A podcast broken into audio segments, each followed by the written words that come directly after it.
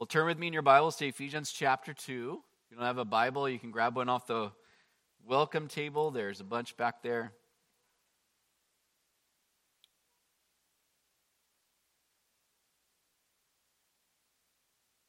We are continuing this morning through the book of Ephesians, and I've titled today's message, By Grace. Keep it real simple. Last week was But God, today is By Grace. Our main text is Ephesians chapter 2, verses 8 through 10. But let's actually start reading in the beginning of the chapter. So, verse 1 of chapter 2, just to help us keep the context for our study. Paul writing to the believers in Ephesus, he said, And you he made alive, who were dead in trespasses and sins, in which you once walked according to the course of this world, according to the prince of the power of the air, the spirit who now works in the sons of disobedience among whom also we all once conducted ourselves in the lusts of our flesh, fulfilling the desires of the flesh and of the mind, and were by nature children of wrath, just as the others. But God, who is rich in mercy because of his great love with which he loved us, even when we were dead in trespasses, made us alive together with Christ. By grace you have been saved and raised us up together and made us sit together in the heavenly places in Christ Jesus, that in the ages to come he might show the exceeding riches of his grace in his kindness toward us in Christ Jesus. again, just a, a, a, bit of a recap, right? In chapter one, Paul spends the entirety of that first part of his letter, and the chapter and verse references were all inserted later. Paul like wasn't plotting out all of that, like, so now in verse five, I let me tell you about grace. Like that's all for us to have a reference point to know how to find things in our Bibles and more easily memorize scripture. But he just started off just praising God. God, you bless us with every spiritual blessing in the heavenly places. And then he's just like, here's what you've done, Father. Here's what you've done, uh, God the Son. Here's what you've done, God the Holy Spirit. And here's what we have from you. And just really extolling the Lord, just praising the Lord, and sort of including us in that. And then follows that up in the second part of the chapter, just thanking the Lord telling the believers in Ephesus what he was praying for them without ceasing, and just lets us know this amazing prayer that he was praying for them. And, and I'm so thankful that he didn't just go, and I've prayed for you. Let's move on. It's, and, and I'm kind of bad at this because there's like, there's part of me that, like, when I tell somebody I'm praying for them, I, I go, man, I should really tell them what I'm praying for. And then oftentimes what I'll do is, I, hey, I'm praying for you. And it is clear. And, it, that, and I am, and I do. But what does it mean? It means something so much more when somebody is going, I'm praying for you, and let me tell you what I'm praying for. And then you hear, oftentimes, the heart of God through that person for you the things that they're going, I'm bringing you up to the Lord. Here's how I'm asking God to move in your life and to move in, in your circumstances. And we're just like, yeah, that makes me want to thank the Lord. That causes me to want to press into the Lord. And I can only imagine that's what happened with the believers in Ephesus. As they read this, they're going, Yes, thank you, God. Thank you that the same power that rose Jesus from the grave raised, and raised him to life and ascended him into heaven at the right hand of the Father, God, that your power, I can know that power. I can have that power at work in me. And we today, almost 2,000 years later, reading the same thing that believers for almost 2,000 years have been reading, being blessed by, being encouraged with, being strengthened with, and we're all just going, yeah, God, do it again. Do it now. Do it in me. Do it with us. Do it in them, Lord. Giving us things to pray for. How, how often have you gone, I don't really know what to pray? I'm not sure what to pray in this moment. And then we come across a prayer in Scripture and we're like, that is so good. I'm going to take that. I'm going to steal that. I'm going to pray that. You can't pray better prayers than when you pray. You can't pray more in line with the will of God than when you pray the Word of God. And so he tells them, What have you been praying for? And after doing that, and as we saw last week in verses 1 through 3, he then kind of describes what the spiritual condition of their lives were before they received Jesus' salvation, before all those spiritual blessings really were theirs because they weren't previously in Christ until they found salvation in Christ, right? Tells them what their life was really like, what was really going on, which describes all of us, all of humanity before Jesus' salvation, apart from Jesus' salvation. And then went on in verses 4 through 7 to describe what happened when God stepped in, that but God phrase. But God, you did this. You made us alive. You saved us. Uh, you helped us uh, to and positioned us even spiritually in the heavenly places in Christ Jesus. You have a plan still to unveil your kindness and the riches of your graces, grace in the ages to come. You're doing all of that, Lord. You're going to do it. And this all just kind of helped us to see what it really meant to be uh, where we were before Jesus saved us and to know what Jesus has done even since he's saved us or what he did in saving us. And so, with Paul's prayer in mind at the end of chapter 1, that we know the exceeding greatness of God's power toward us who believe, we saw in those verses last week, in the verses we just read, that God's power is still the background, is still the backdrop, it's still the context for what Paul's speaking into now, and, and still is, even in what we're going to be reading in verses 8 through 10 and studying this morning. And I showed you a large quote from John Stott to begin our time last week. I'm just going to show you the second half of that quote to start our time with this week, this uh, introductory sort of thought he gave on verses 1 through 10. And he said, Against the somber background of our world today, Ephesians 2, verses 1 through 10, stands out in striking relevance. Paul first plumbs the depths of pessimism about man and then rises to the heights of optimism about God. It is this combination of pessimism and optimism, of despair and faith, which constitutes the refreshing realism of the Bible. For what Paul does in this passage is to paint a vivid contrast between what man is by nature and what he can become by grace.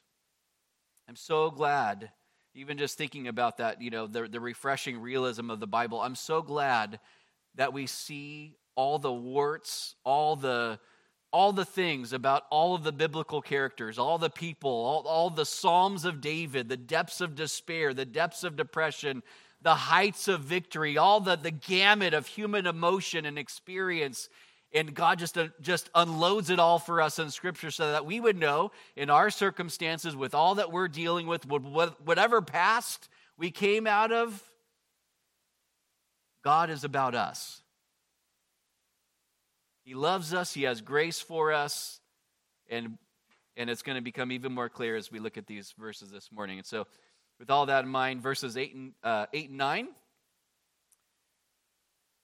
Paul says, For by grace you have been saved through faith, and that not of yourselves, it is the gift of God, not of works, lest anyone should boast.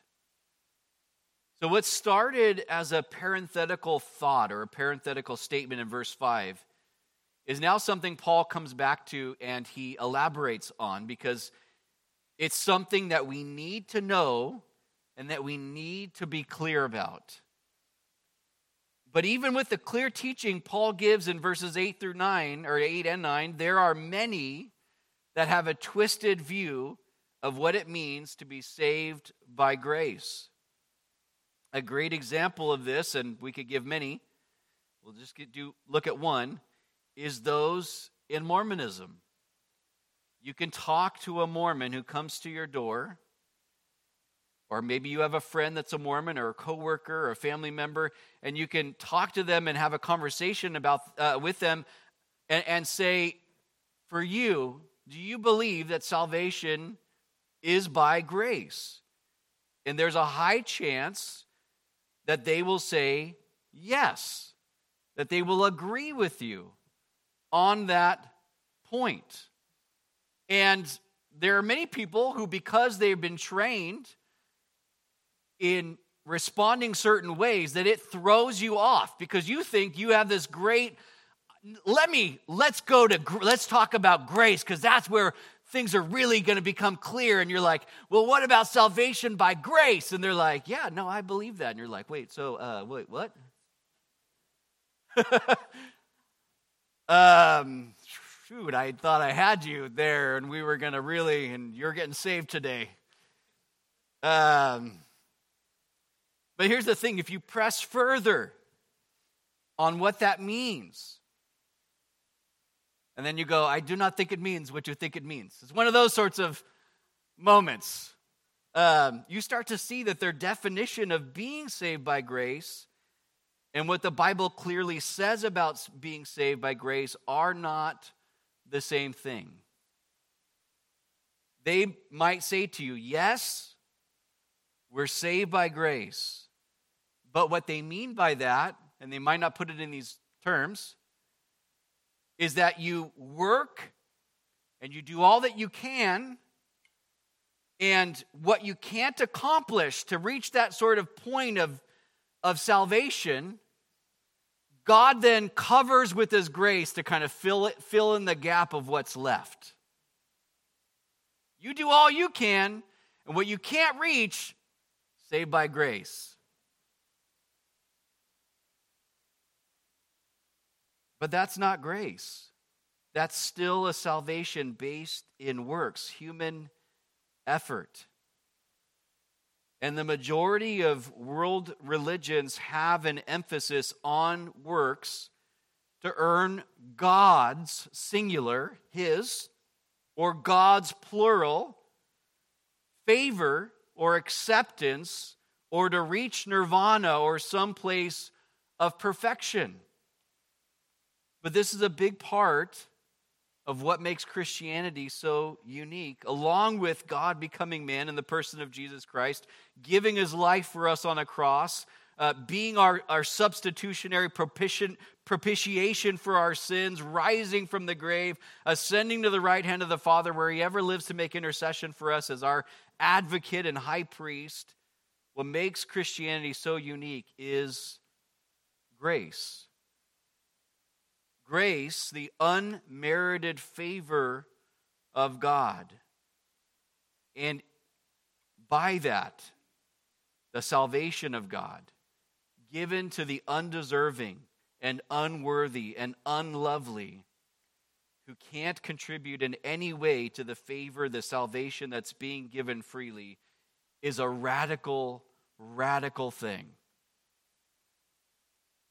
I mean, think about the idea of reincarnation, which is not biblical, it's false.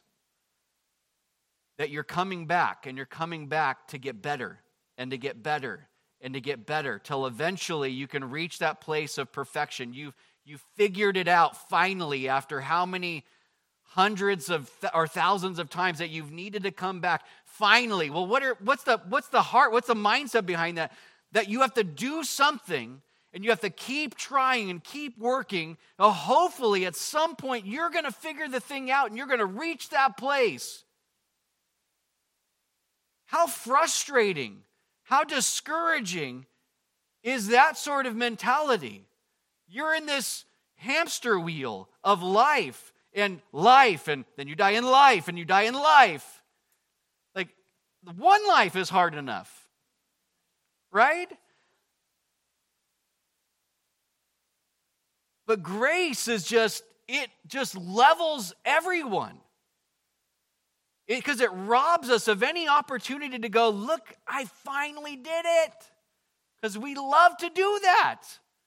We want to feel like we've done something. We've made something of our lives, or we've reached this. I finally overcame this thing, or I got to this place in life. We love that thing, whatever that is. It's in us, it's ingrained into who we are, into our being. And grace just rips it all away. This passage of Paul rips it all away. It rips the scab off, so to speak, not to be gross. To go, what you thought you had and you were going to be able to make it, you do all you can. God's going to cover the rest. Even that, to go, no way, underneath is still putrid and gross. You thought you had something and God's going to finally accept you. That's not ever going to be how it works.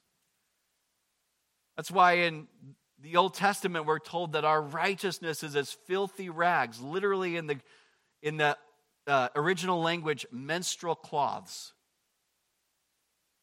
Our righteousness is that before God. And when we think about it from that perspective, we're going, oh, so I really can't. There's not anything that I can do. And God's like, nope. And that's not meant to be like the most hopeless, like, nope, you can't, you can't, and you won't. It's not a you can't and you won't. It's a you can't, but I can. God speaking. I can. You can't, but I can and I want to. You are dead. What, what are dead people contributing? I've never seen a dead person working for anything. I've never seen, like, there's no activity, there's, that's it. And I'm not trying to be morbid, but that's the, that's the, the picture that we are being given here. You were dead. Dead people can't do stuff. You were a slave, and slaves can't free themselves. You were condemned, and you could never get yourself out of that place of condemnation. But God. And as we see here, by grace, by grace. You know that many others in most world religions lack the kind of confidence that you and I have been given because of Jesus and his grace? We could ask somebody, you know, how do you know that your God's or your God loves you or accepts you or forgives you?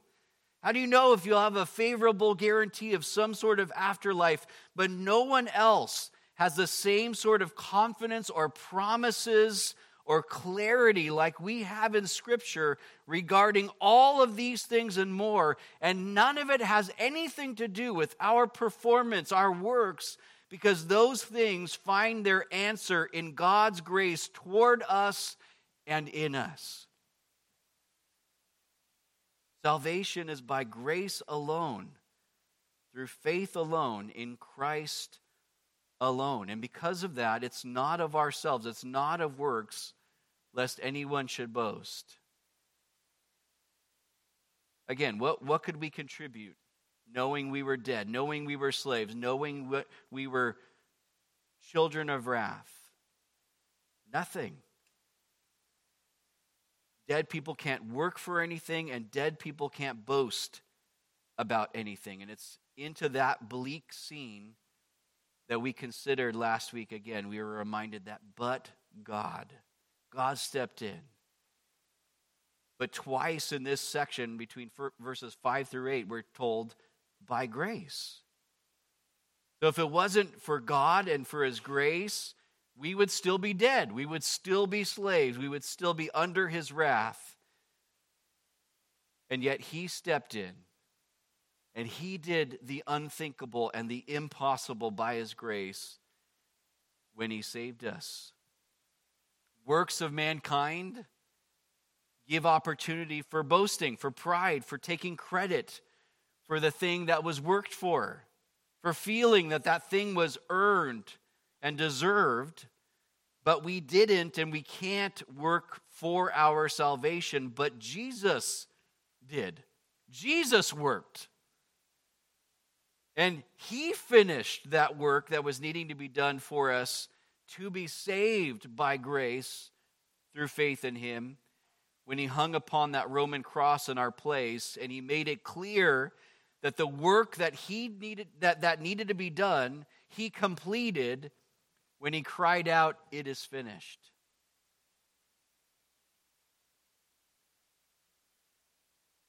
Salvation is a gift of God's grace available to us on the basis of his grace alone and through the means of faith in Christ alone. Faith is the means of us. Great grace is the basis, but faith is the means that God imparts that salvation to us. We put our trust not in a principle, but in a person.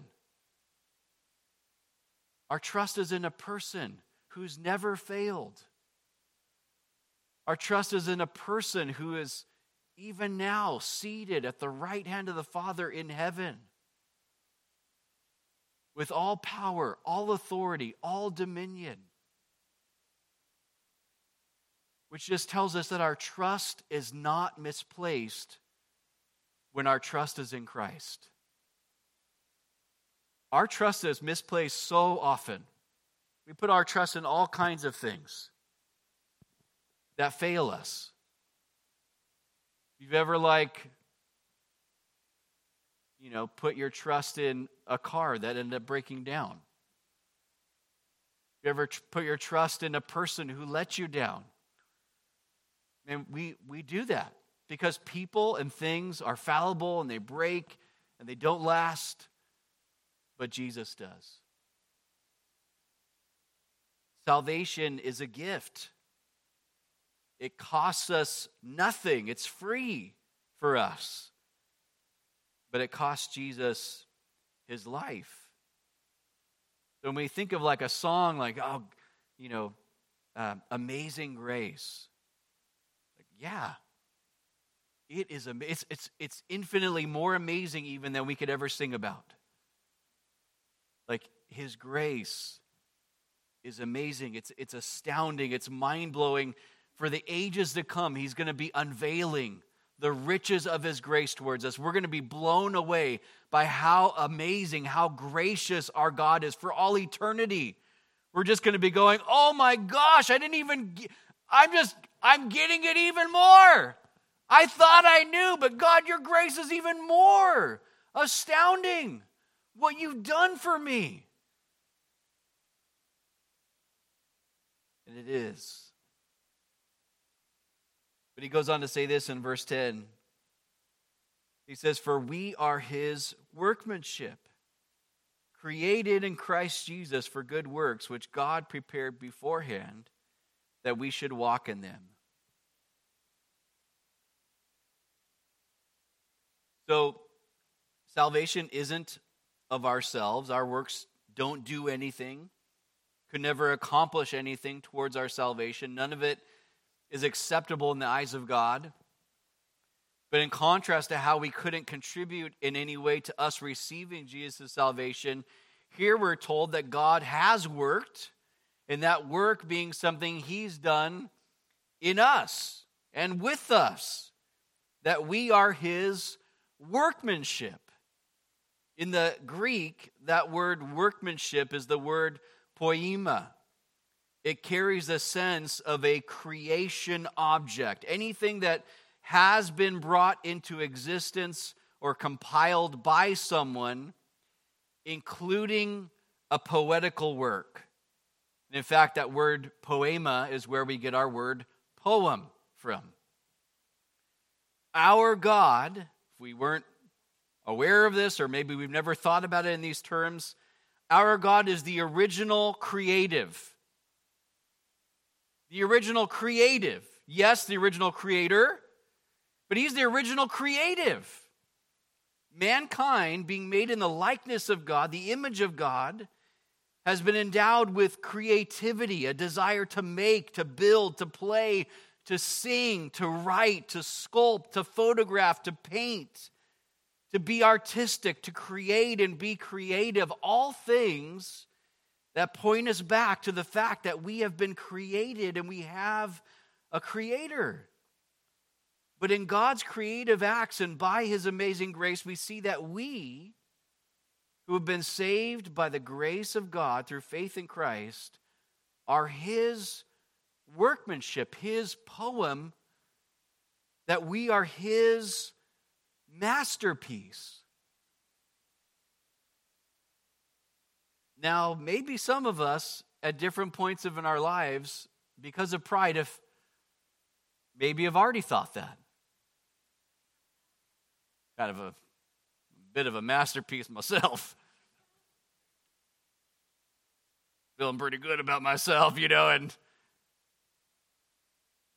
and and others of us, probably the majority, are going like, masterpiece? Are you sure, Lord? Have you looked at my life lately? As uh, not feeling very masterpiecey. I, I listened to a message that um, Pastor Kim, Tim Keller gave on this passage, and uh, just wanted to share some of the insights he gave regarding verse 10. And he, in his uh, congregation there in New York City, when he was pastoring there before he passed away, uh, lots of creative types there. Um, but he said this He said, Either we are an accident, or else God had an idea in mind when He made us. And our job is to find out what that idea is and then walk in what it is that He has in mind for us.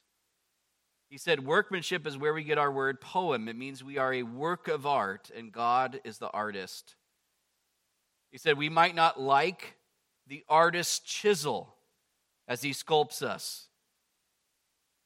I it's not like I've watched a lot of like things of somebody um, sculpting, but he kind of gave the picture of like you know you're not going to have a shoulder if I don't knock this chunk of rock off. Like if you're making a bust of somebody, like stuff has to get knocked off that we might go, but that's a real, that part shouldn't go. It's not going to look right if you chip that off. It's going to, ah. We can look from afar and think, oh, are you sure? But the sculptor knows what he's doing. He knows what needs to be chipped off. He knows what needs to be smoothed out. So that the masterpiece he's creating with our lives becomes all he desires us to be. He, he spoke of kind of this. He said that the grace and the chisel and the hardships and our pasts and our gifts and our hurts and our triumphs are all things God uses uniquely in each of our lives to, to mold us, to shape us into who he wants us to be so we'll be able to minister uniquely even to the people he puts into our lives and the opportunities he puts, puts into our paths that he has specifically prepared for each of us. And I, I, I love those insights, just kind of helps put things into perspective because there might be times in our lives where we're going, God, I don't know how any of that is a part of this whole work of art thing that you're doing. It just seems horrible. I don't get how that could be part of what you're doing that somehow now is going to be used to bring you glory. Like I don't see how that that part of my life, you chipping that off, you sanding that out, like I don't I wouldn't have done it that way. And yet God is going, but I'm seeing the final picture. I know where I'm taking you.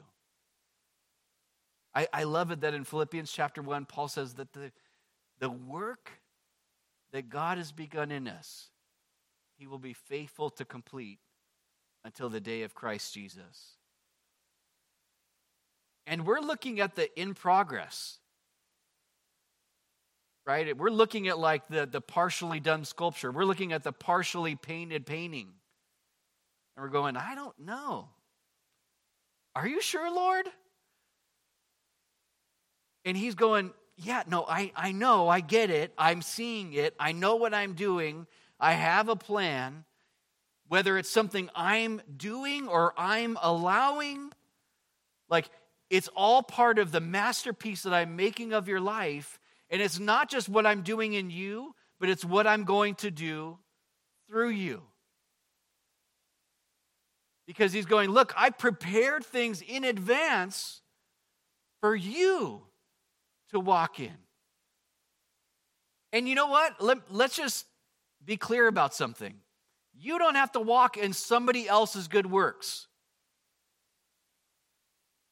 Because oftentimes we're comparing our lives with somebody else. We're going, oh, look what they're doing. Look what God's doing. Look how He's gifted them. And then there's some expectation that that's then going to be the same thing that God's going to do with me or through me. And He's going, no. Those are the good works that I have for them. And I prepared for them. But I've got other things that I've prepared for you. In the, and to know that there's a thoughtfulness when he says prepared beforehand. He's going, I've already thought the thing out. I've thought it out and I've figured it out and I know exactly what I have for you. And I don't know about you, but that just kind of it's freeing to know that I don't have to do what somebody else is doing. Maybe I will. Maybe you will. Maybe God will use you in a similar way to somebody else. But to not go, not to judge your effectiveness or your um, or your value to the kingdom of God because you're not doing something that somebody else is doing, but to know, God, you've got stuff for me. You got it for me. You're working on me. You're making me that work of art.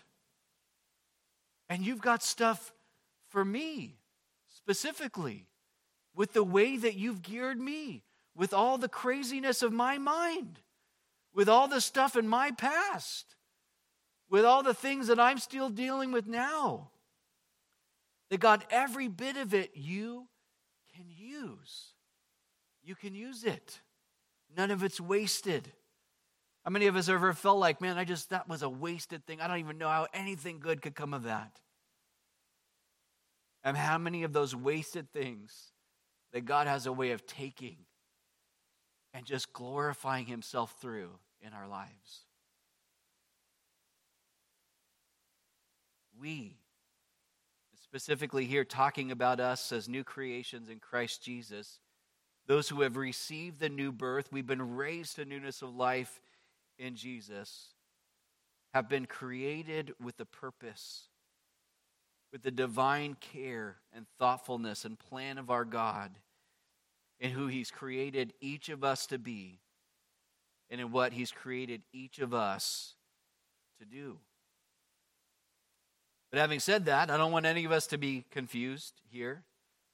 Paul isn't now contradicting himself uh, after just saying that salvation is solely by God's grace and not by any works we can do. No, what Paul's saying in verse 10 is that it is not that we are saved by works. What he's saying is that people who are saved by grace alone, through faith alone, in Christ alone, are given a new identity, new creations in Christ Jesus, his workmanship. We're given a new sense of purpose now living a life of good works as an outflow, an outflow of the salvation that we first received and that we're now walking in, that we're living out.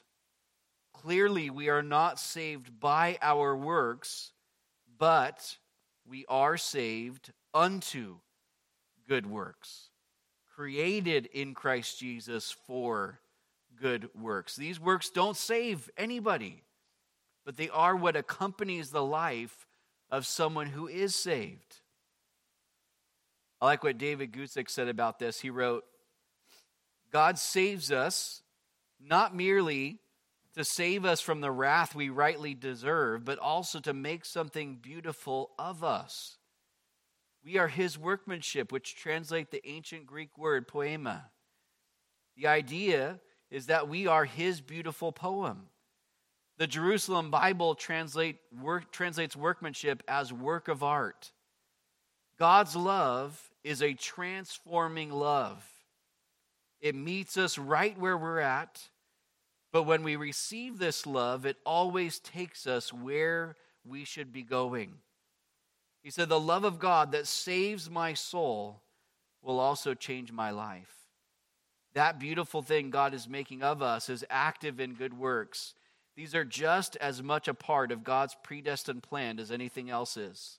These good works are valid evidence that someone is walking as one of God's chosen. Now, I, I know that some may struggle with verse 10 based off of their past sins or their present struggles, or maybe because of prior leanings even towards legalism.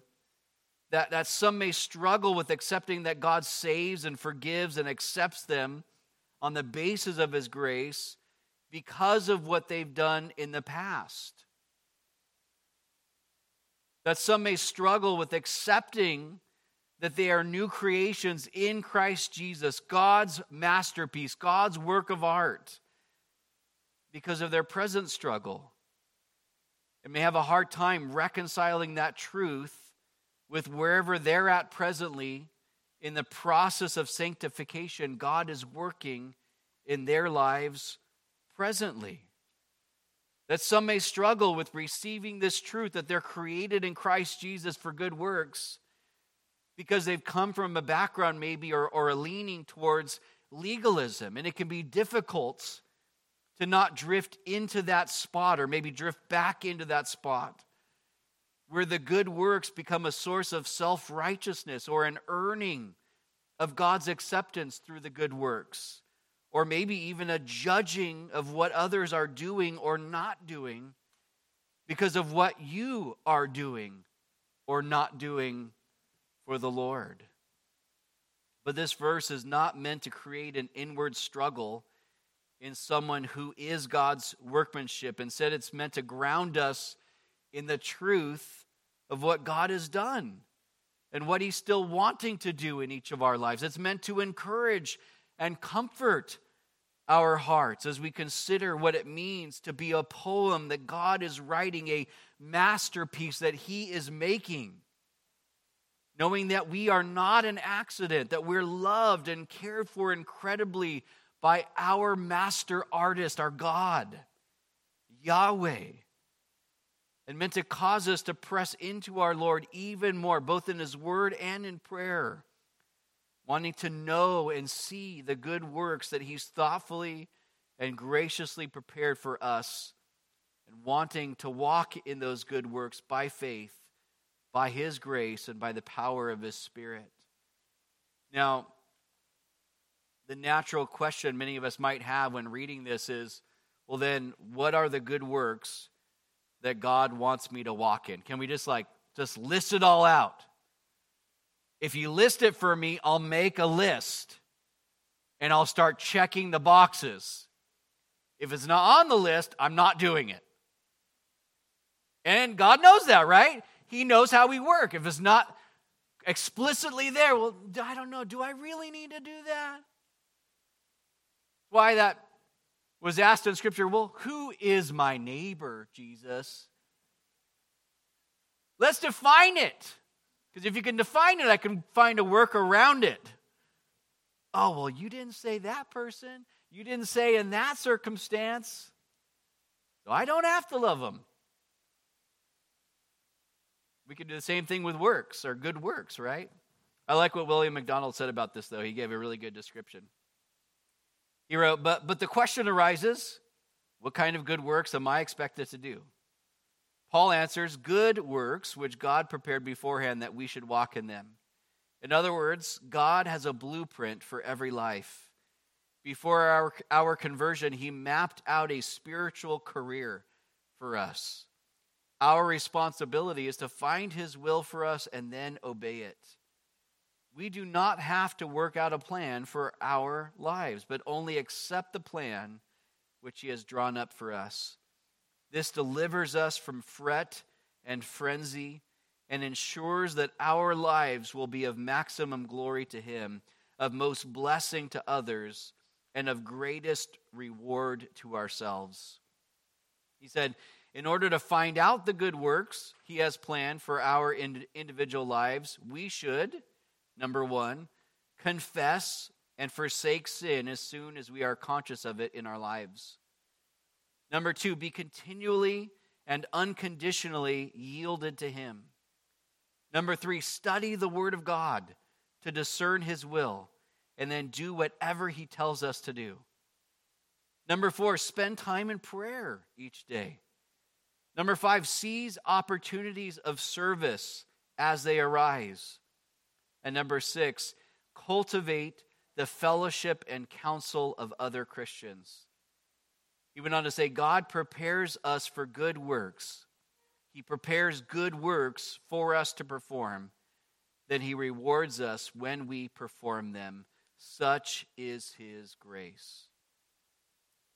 I, I love what he said about what we should do in order to find out the good works God has planned uh, for our individual lives. I would encourage you and each of us write down those things or maybe take a screenshot or take a, a picture of the screen. Come back to that. Come back to those six things he listed there and and and uh, apply those things in your life. But but again with the backdrop the, the context of paul's prayer at the end of chapter one for us to know god's power we need to know that his power was not just at work in saving us making us uh, making us who were dead alive, making us who were slaves free, making us who were children of wrath now children of God, but that his power is at work in us, sanctifying us, changing and transforming us, making us that masterpiece that God desires to make us into. And that his power is at work in us, in empowering us to live as those new creations in Christ Jesus empowering us to walk in the good works that He's prepared beforehand for us to walk in. And we began with a quote by John Stott, but I want us to close with a quote from John Stott as he wrote this in his final portion of commentary on these verses. He said, Thus the paragraph ends as it began with our human walk a Hebrew idiom for our manner of life. Formerly, we walked in trespasses and sins, in which the devil had trapped us. Now we walk in good works which God has eternally planned for us to do. The contrast is complete. It is a contrast between two lifestyles, evil and good, and behind them, two masters, the devil and God. What could possibly have affected such a change? just this a new creation by the grace and power of God. The key expressions of the paragraph are surely but God, verse 4, and by grace, verses 5 and 8. Paul was under no illusions about the degradation of mankind. He refused to whitewash the situation, for this might have led him to propose superficial solutions. Instead, he began this paragraph with a faithful portrayal of man as subject to three terrible powers, namely sin, death, and wrath. Yet he refused also to despair because he believed in God. True, the only hope for dead people lies in a resurrection, but then the living God is the God of resurrection. He is even more than that, He is the God of creation.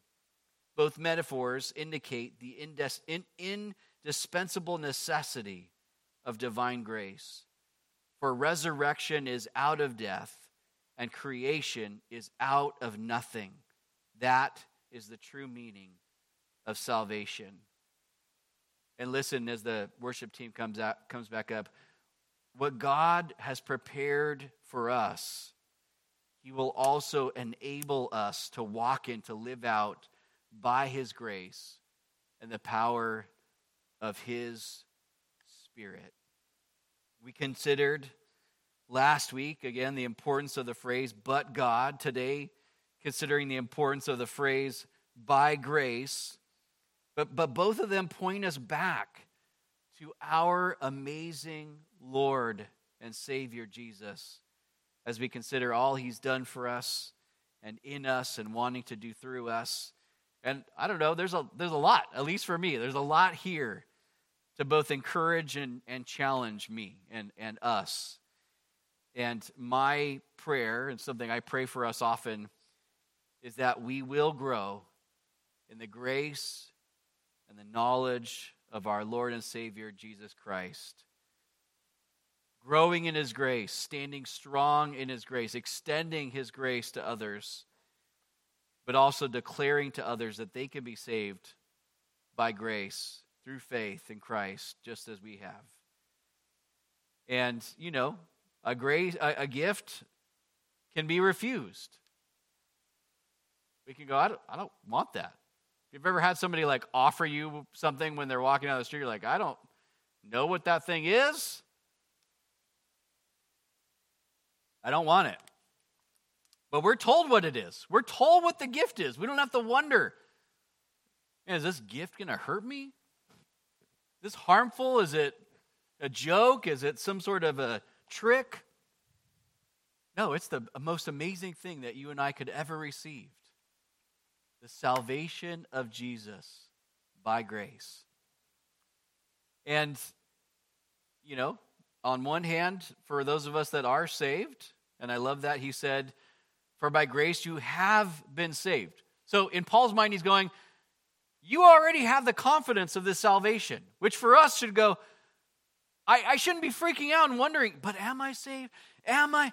Am I? It's like, have you received Jesus' offer of salvation? Have you put your trust in Him? Have you surrendered your life to Him? If you have, you have been saved. You're no longer dead, you're now alive. You're no longer a slave, now you're free. You're no longer under wrath, you're now seated positionally in the heavens with Christ. Stand upon that. And as we think about the grace of God, to not let these things kind of just become dull in our hearing. Like, yeah, I know that. Yeah, I've heard this. Yeah, I've, I've memorized this passage, maybe even. That we would be struck with how powerful and amazing these verses are, what these things mean for our lives, and that we would more and more submit ourselves to our amazing potter. You and I, we're the clay. We're the clay. And according to what Paul's saying here, he's making something beautiful and masterful of our lives, each of us. And he has stuff for us, good works that he's prepared. And he's just going, just walk. Just walk in them. Just take the next step and take the next step and watch what I do. And so, God, we thank you for your word. Lord, we thank you for your grace. God, your grace truly is amazing. God, there's nothing like it. There's, there's nothing like it because there's no one like you.